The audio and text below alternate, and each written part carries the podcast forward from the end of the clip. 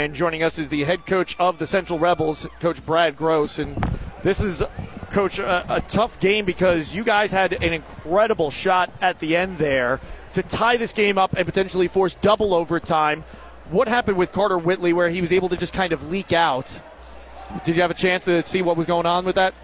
Uh, you know, there's a few seconds left, and he got the ball about mid-court with a full head of steam, and uh, you know he went all the way, and he made a good play and won the game for him. A game like this, can this potentially be something to build off of moving forward for the final act of the season, especially with district playoffs coming up?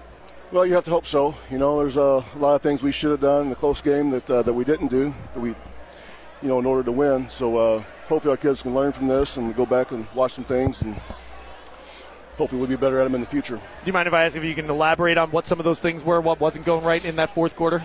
Uh, just in regulation, you know, um, we had about a four or five point lead with, you know, under a minute to go, and you know, just the things we had to do. You know, you had knock down free throws. We didn't do that. Uh, we weren't weren't strong with the balls. We should have been a few times, and you know, it came back to haunt us. What do you want to see your team beyond that, or maybe it is just that kind of build on in these next final games you've got coming up before district start?